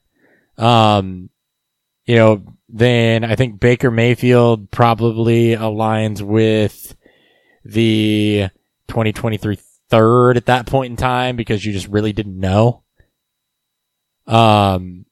But that's also picked up a little bit by that getting that 2023 first back. Now you did have the 104 in there as well, which became Garrett Wilson. and ETN. I mean, this is one that on paper, I think it's a bit of a gamble because I don't think it's bad. I think you're betting on players that you like. I know you like ETN. You're betting on him coming in and being able to produce the way he was drafted to produce. I know you like Bateman. You're betting on Bateman hitting that A.J. Brown type of upside. And if they do, particularly with that extra 2023 first thrown in there, you know, I'm not worried about Breece Hall. I think that you end up in a really, really good spot here. That 112 you later traded away. We'll get to that in a minute. But giving you that piece also helped you acquire something else. So I think overall, this trade actually is better than it looks on paper, knowing what you're doing, knowing how you feel about ETN and Bateman, and knowing what you're betting on. I think there is a little bit of betting here, but there's a little bit of betting in every trade. You're trying to look into the future, especially when you're a rebuilding team, and you know, you're playing that upside game, and it's no different than what I was playing with, you know, Kadarius Toney or Rachaad White. Yep. You're playing the upside game a little bit, and you're betting on people you believe in to hit and trusting your scouting. Yeah, like this is just it's you know, little less players and a lot more of the draft currency and giving me the flexibility, just given where my team is. Mm-hmm. I did try. I did look at trying to get a quarterback. Yeah, I did look at going, you know what, I can be set up for next year while also having. I didn't want to get a quarterback early this year. Yeah. Like, I'm not saying to draft one. You're saying to trade for one? Yeah, I'm saying I looked at trading before I made my next trade, which we'll talk about. I looked at quarterback to see if I can try to pry away one of these younger quarterbacks that maybe people have been soured on and take that shot. But if you look at the quarterbacks across the roster on these teams, it's just there's just still too much parity. And there's no team. There's maybe one team that has an overabundance of quarterbacks. Otherwise, everything's pretty scattered. And that's the hard part about Superflex is that, especially Superflex Dynasty, is that when you get quarterbacks, people are holding on to them. You're going to have to give up a haul to get a quarterback. You're better off trying to get yourself in a position to draft one because, quite honestly, when they're spread out like that, nobody really has the surplus to trade from. So, yeah. Ryan, what is your thoughts on this, on my first trade here? I like it. And then like Hopper was saying too about your 104. And I can see trading the 104, and I think you actually got a good deal for the 104 by getting Travis Etienne and a 23 first out of it, because that's how I look at that part of. Like, everything that Hopper said was like nailed it until we hit that 104. But I see that 104 because I look at Etienne still as last year at that 102. So basically you got like a 102 plus whatever first next year for your 104. I actually like the whole trades all in general. Oh, cool. And what's nice is that because of how I view the 104 and the range of players, like there's not like my tiers from after Breece Hall from the 102 to a mid to late first is pretty much the same. Yeah, 102 like 108 is almost like basically the same type of player you're going to get. Yeah. Yeah. And I will say this just from the other side, from Ian's perspective as well. Getting Godwin, Jonathan Taylor in a super flex league, getting somebody that's got a good chance to be a starting quarterback and try to remake themselves, and Garrett Wilson out of this, who has potential to be very, very good in this league. He did a pretty good job in this one as well. I think this is a trade that works out both ways. This is why this is like, even if you're just trying to play, it's always good to make the trades look balanced. I use trade calculators all the time. I want to know where the value lies in. On both sides, so I'm not trying to be our buddy Sean and trying to win every single trade. No. That's not my goal. My goal is to make my team better from now and into the future, mainly because if I want to construct this team more so in the future. But like, you don't want to destroy bridges, burn bridges by making or offering these super lopsided trades. You got to try to be fair. Otherwise, it's going to make for bad play throughout. I used a trade calculator to put together that 108 for Ingram, Toney, and White trade and try to dial that in and figure out what pieces I wanted. I mean, it helps to know if you're way far off. Yeah, They're never gossipable, but it helps you to know if you're super far off. It's a good reference point to use. Give you an idea of what you're looking to get. And if you dunk on people for using calculators, fuck you. Like, this is probably why you're not very successful in Dynasty. It's because you're you're betting on yourself way too much to be right. Which, right. It's all. I'm telling you, from a veteran dynasty player, don't be super high on yourself. We're often more wrong than we're right. Especially we're more wrong on the players we're trying to be right on. All using a calculator does is it's like asking a friend. An unbiased friend that usually has a numerical value associated to it. That's done by some formula, I'm sure, not just arbitrarily. Okay, your other trade then. And I like this because it daisy-chained. And it's another thing to note on both Dan's set of trades and my set of trades is that my first two trades that I read off played off of each other. And both of your trades played off of each other. There's strategy here that's going into play because it's not just a one and done. So Your second trade was to move Jacoby Myers, the 111, which ended up being Chris Olave, and the 112, which ended up being Malik Willis, for Michael Pittman and Kyle Hamilton. I love this deal. I love this trade. I was so happy when he accepted. You like Pittman a lot. I do. I again, just based on how when I'm trying to compete.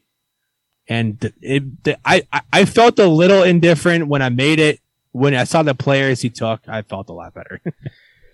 Yeah, what did he take? He took Olave and Malik Willis. So where did Desmond Ridder go there? I got Ridder. You took him in the third round, right? Third, yeah. Yeah. Wow. Yeah, I took Ridder. I really have Ridder over Malik Willis right now. Willis, no, 112 for Willis. Sorry, I took Ridder early second, I think. Early second, that's right. That's right. You're right. You took him early second. And that was my goal, is that I wanted Willis in early second because I figured Ridder would go ahead of him. But if he didn't, then I was fine with Ridder too. That's why I didn't take a quarterback with that 109. So, anyway, don't like this one quite as much. And it's not anything really to do with Pittman so much as it is that quarterback carousel that the Colts seem to have. The fact that there's a certain amount of volume that I want to see out of Pittman. And with Olave, you got to figure that the Saints are going to be in a position to maybe even get his college quarterback. You know? Oh, CJ Stroud. Yeah. I mean, if this season goes shitty for them, which by all accounts it could, Didn't the Saints trade away their pick though? Their first round. Did they? They might have. Philadelphia. I think they traded to Philadelphia. No, that was the Saints. That's what I'm talking about. Is the Saints? Yeah, I'm sorry. I thought you were talking about Pittman. Yeah, I don't think the Saints have a first round this year. They don't have a first round next year until they trade Michael Thomas. I don't think they're getting a first for Michael Thomas. They might. Maybe we've seen dumber moves happen. So wide receiver rise to the roof. In any event, I don't know. Jacoby Myers definitely covers the floor part of this for Pittman. I think Olave covers the upside, and in a super flex league, Malik Willis is the wild card. Hamilton's a defensive back. I don't take a lot of stock in defensive backs and IDP, just because. Based on settings, you got to look to see how they're scoring interceptions, pass breakups. Thankfully, Kyle Hamilton should play like a hybrid. I hope he plays in the box a little bit more. Yeah, that's the hope. Like maybe becomes his own version of Jeremy Chin, but it's me just building for the future. And if you want to look at it from not even a player's sake, trading 2 firsts and Jacoby Myers for Pittman and a second round pick. That's how I view this process. The players help me feel better. I still don't know. I felt more even when there was no players taken. Like this deal, I'm paying a little up for Pittman. Right, you're going to pay up for players you like, and you get out of to lose some draft picks in a weak draft class that I don't particularly like for a player that was hyper productive and was very very efficient last year. With Carson Wentz, so he can play with bad quarterback play, and then on top now you get Matt Ryan, who, as you just mentioned, I agree there is an unknown with Pittman, but if the Colts also struggle, he could get a quarterback upgrade within a year or two. I'm betting on talent more so than I am on the immediate, immediate future. So the thing with this betting on talent, it comes down to for me is, am I sure that, Chris Olave doesn't end up being a better NFL talent than Michael Pittman? Pittman's proven it at least. Yeah. Olave, you're betting on short term, which you should have short term, because the Saints are also probably in a, in a clusterfuck of a situation, but in a rebuild, you're also betting a bit on long term. And the thing with Pittman is, he's shown floor. He has shown floor. I'm not taking that away. And I think that's why, Myers Plus covers that floor that he's shown. It's the upside. And when we look at this 3 years from now, is Michael Pittman a better wide receiver than Chris Olave? And I think you could argue it both ways. And is Malik Willis a commodity that you're after in Superflex?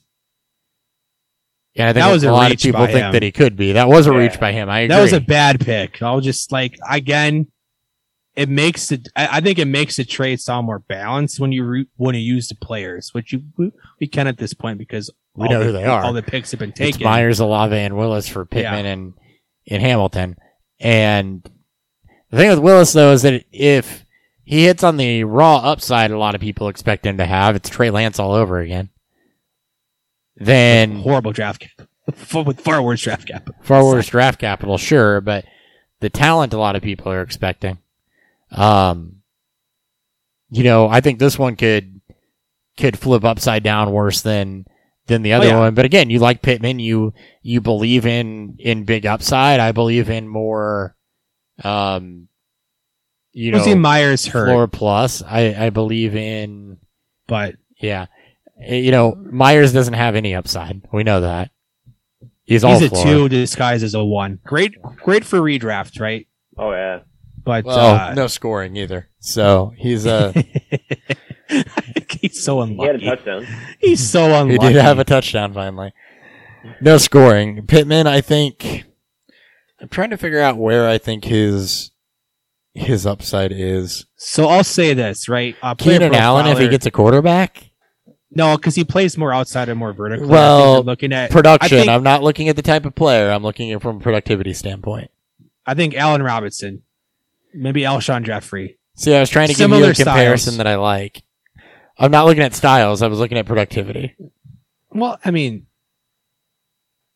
fine. Then Mike Williams, better Mike Williams?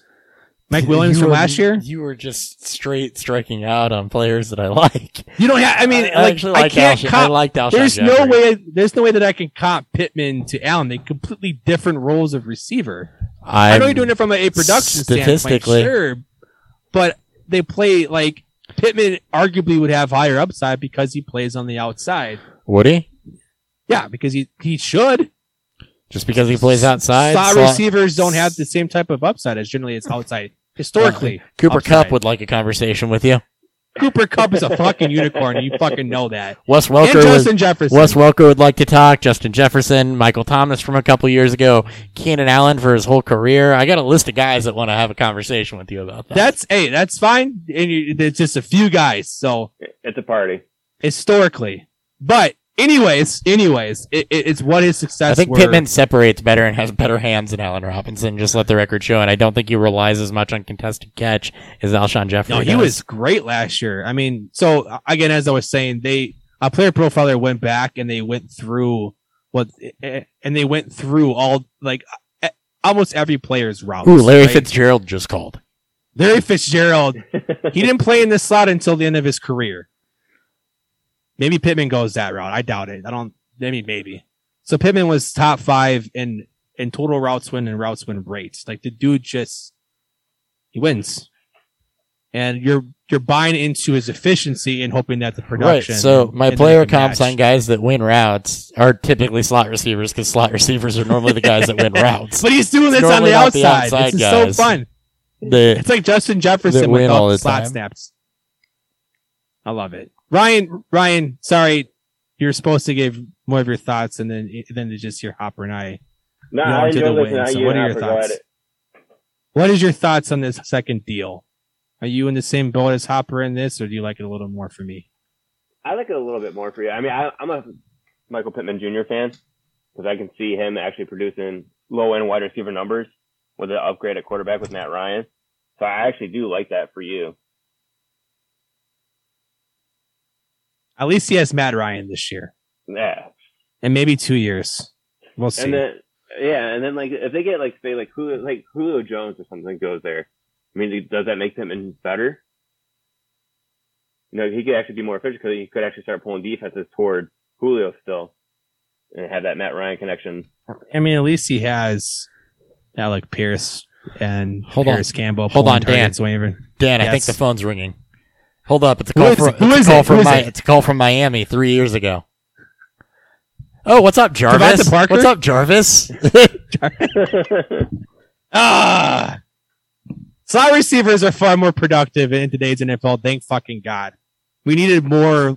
We need to get rid of the true alpha style and breathe into the new era. Fuck, maybe Pittman somehow plays more in the slot, right? He had a 12.2% slot snap share rate last year. Maybe that increases.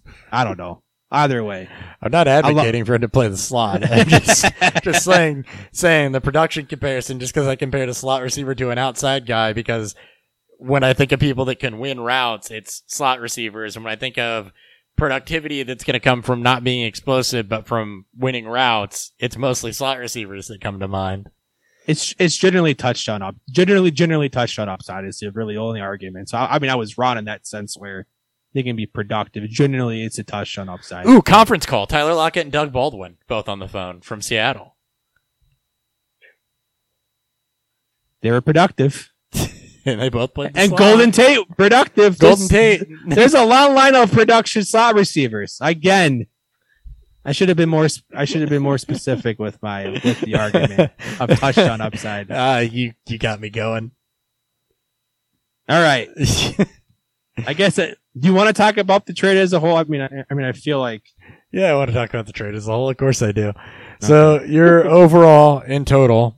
Keep me honest if I missed anything. You got rid of Chris Godwin, Jonathan Taylor, Jacoby Myers, Baker Mayfield, Garrett Wilson, Chris Olave, Malik Willis to add, Travis Etienne, Rashad Bateman, Breece Hall, Michael Pittman, Kyle Hamilton, a 2023 third and a 2023 first. I love that 2023 first. Yeah, so good. I made it a mandatory deal in my trade with Ian. I wanted both of his 23 first, but he wasn't having it. There is a lot of name cachet that went out the door there. I'm just saying. It was a lot of upside that could have a lot of name cachet in a year or two. It was a lot of fun. I had a lot of fun working this deal out with Ian. I mean, a lot of established name cachet that went out the door there. But yeah, and a couple high end dart throws too. But same time. Yeah, we could easily flip around on that. And you got your guys. I think that's the most important thing is you knew the players that you wanted to bring in. Well, especially that 2023 first is like one of the top five picks. And it won't be. Man, you need it. Oh, it won't be. It's not Ian's. It's not Ian's 23 first. Whose was it? It's Corey's. I haven't looked at Corey's team. Hold on. Her team is loaded with aging players. It's like... I believe she made the playoffs last year. Running backs she has Fournette. Aging roster, you know, Brady.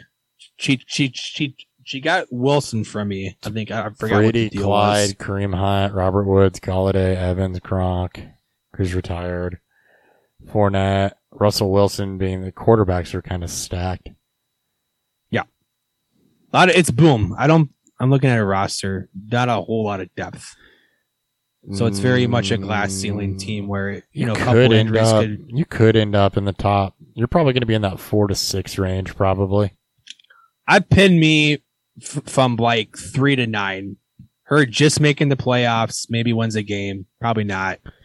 I'm racing to the bottom because she has She has, it's a super glass ceiling team, right? Yeah. She has a Brady Evans stack, which is her running backs are probably what's going to potentially break it for, make or break it for with Clyde, Hunt, and Fournette. Maybe that's where I can trade J.K. Dobbins too.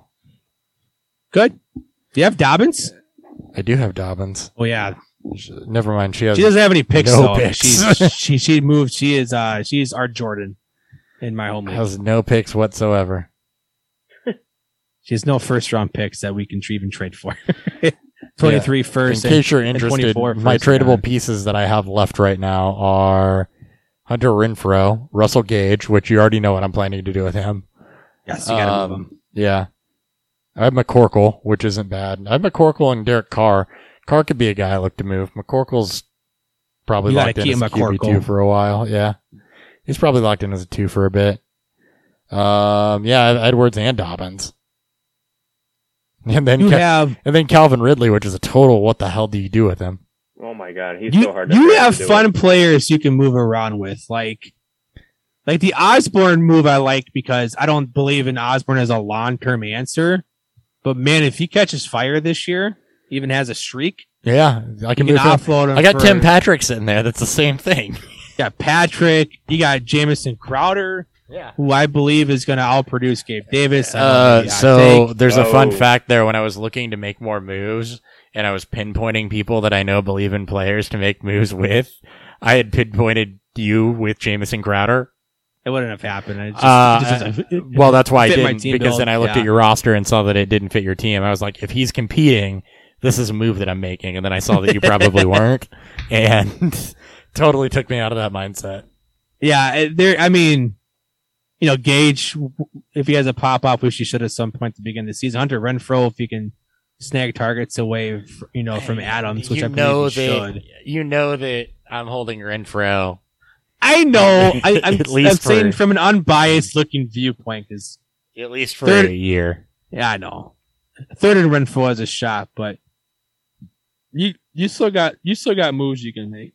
Like even on the defensive side of the ball. Yeah, maybe I'll draft Khalil Shakir, and then I won't feel as attached to Hunter Renfrow. And I don't know what the world's going to do when Khalil Shakir outperforms Gabe Davis. Wow.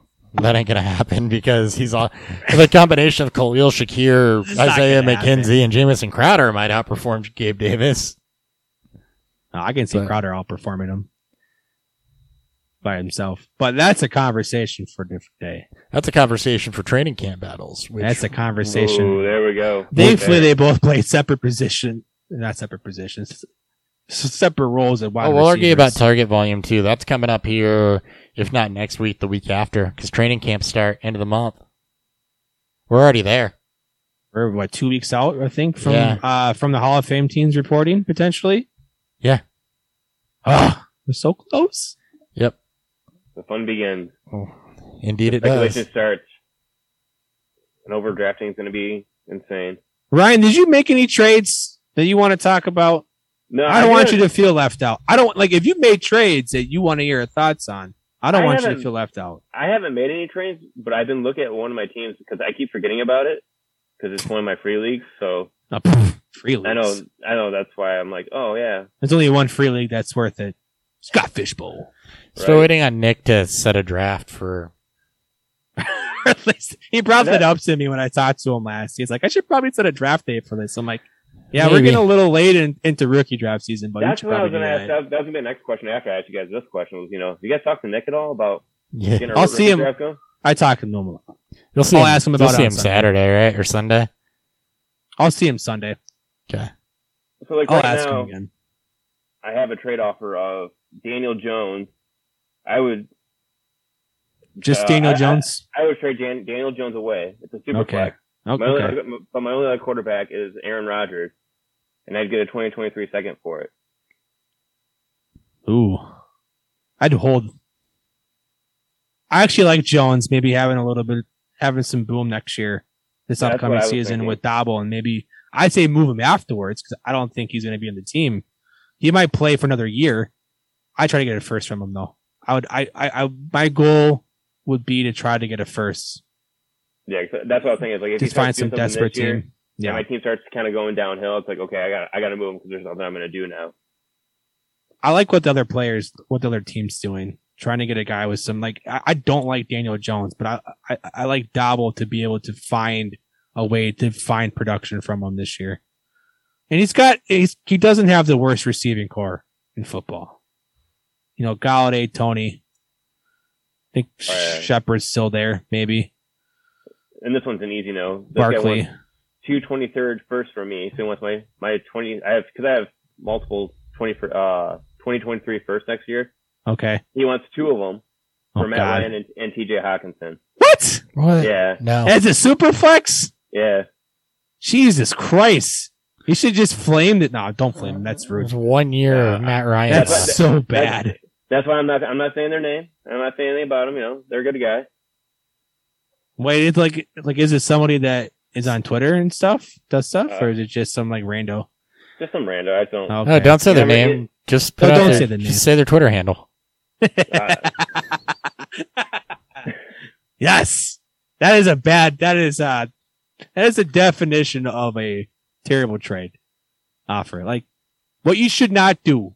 You should not come after with some lowball offer, as my old boss would say from back in the day. I'm just trying to show you who I like and who I want. I'm like, then offer me a fair fucking deal to start with, you asshole. It's not lame. No. This is back in my Minnesota days. Not to call Lane out, but this is Danny's brother. Got it. Yeah. Makes sense. Horrible. He would never make trades because he was so afraid to lose them. Like he was deathly afraid. So his offers were just like all my starters for his bench just to show who he likes. No, don't do that out there. Be fair in your first sales. Smart. Oh boy, it should at least be a starting point, even if there's a counter there. Yeah. My beer filio, I'm definitely going to do some moves in this year. But that doesn't look good. That league is just so... I'm just so concerned. I want a rookie draft. I don't know where I want to go. I don't even know that I can trade there. I don't think I have anything. I got Drew Lock. Quarterbacks are a thing there. Hurts, Mayfield, and Fields. And Brissett, I have 4 starting quarterbacks. I think on their roster right now in a 16-team league. Dynasty. Jesus. I have 4 startable quarterbacks. That's startable, but 4. No, I'm sorry. I don't have Brissett. I have Tyrod Taylor. I have Trubisky too, still. Oh, Mac Jones and Drew Lock, and I still have. Jesus. All right, you ready for this who's who of quarterbacks? This team is so bad. You ready for this who's who of quarterbacks after Mac Jones here? Drew Lock. Okay. Taylor Heineke. Oof. Blake Bortles. What do you got from me? Blake Bortles. Andy Dalton. Mike White. Chad Kelly. It's all your favorite hits. Kellen Mond. Gardner Minshew. It's Hopper's greatest hits. CJ Beathard. Well, besides him. This is all your favorite. That's amazing. That is the most Hopper quarterback core. Besides McCorkle, because the problem is you may be sitting here thinking, why the hell are you holding on to Blake Bortles, Chad Kelly, and Mike White, and CJ Beathard? And the reason is there's literally nobody on the waiver wire to pick up. I have no reason to not hold those roster spots. Nick has this league is deep bench and 16-team leagues, 2 tight end, premium, super flex. Like I'm in a similar draft, and it's which I'm up in. It's insane. Like. Good luck getting more than 2 starters, and some teams won't even have 1. We have 17 bench spots. Yeah, I think when Nick made it, he was a little aggressive. I will say that little aggressive. But I don't ever want it to change. No, it's fun. No, it's fun. It's so deep. It. Yeah, it's a good kind of deep. You know. So, Chris, do you have any picks this year at all, or no? Oh yeah, in that league. Yeah, I do. I've got the 108, the 308, the 408. Oh, fun. How am I picking? How the hell am I picking that low? I have 2 firsts. That's how bad this league is. You heard my quarterback core? I'm picking him out low. I got fucking Jake Kumaro in a starting wide receiver spot. And I'm picking 8th. It's one of those, like, you want to tear it down, but it's going to take it. You're like in a 3 or 4 year rebuild. Jesus. Demaryius Thomas is still on my roster. Oh, rest in peace. I actually think I did that and started him when he... Actually, I know why that's a thing. I did that and started him when he died. Yeah. Is an honorary thing because I was not competing for anything. My favorite trade partner, though. I keep seeing Drew's name on here on all my trades. But you know who I do have on my roster that's about to be a hell of a trade piece? Cameron motherfucking Brate. Ooh. Oh, yeah. Go get that second round pick. Go get that second round value. Last year I traded Travis Kelce for 2 firsts, and I still have Dalton Schultz on my team. Actually, that's how I've got Stefon Diggs, Gabe Davis, George Kittle, and Chris Godwin's sitting on my IR. That's what it was. I literally didn't have enough players to start. That's why I ended up starting Demaryius. I could not field anybody that was going to play because of all the injuries.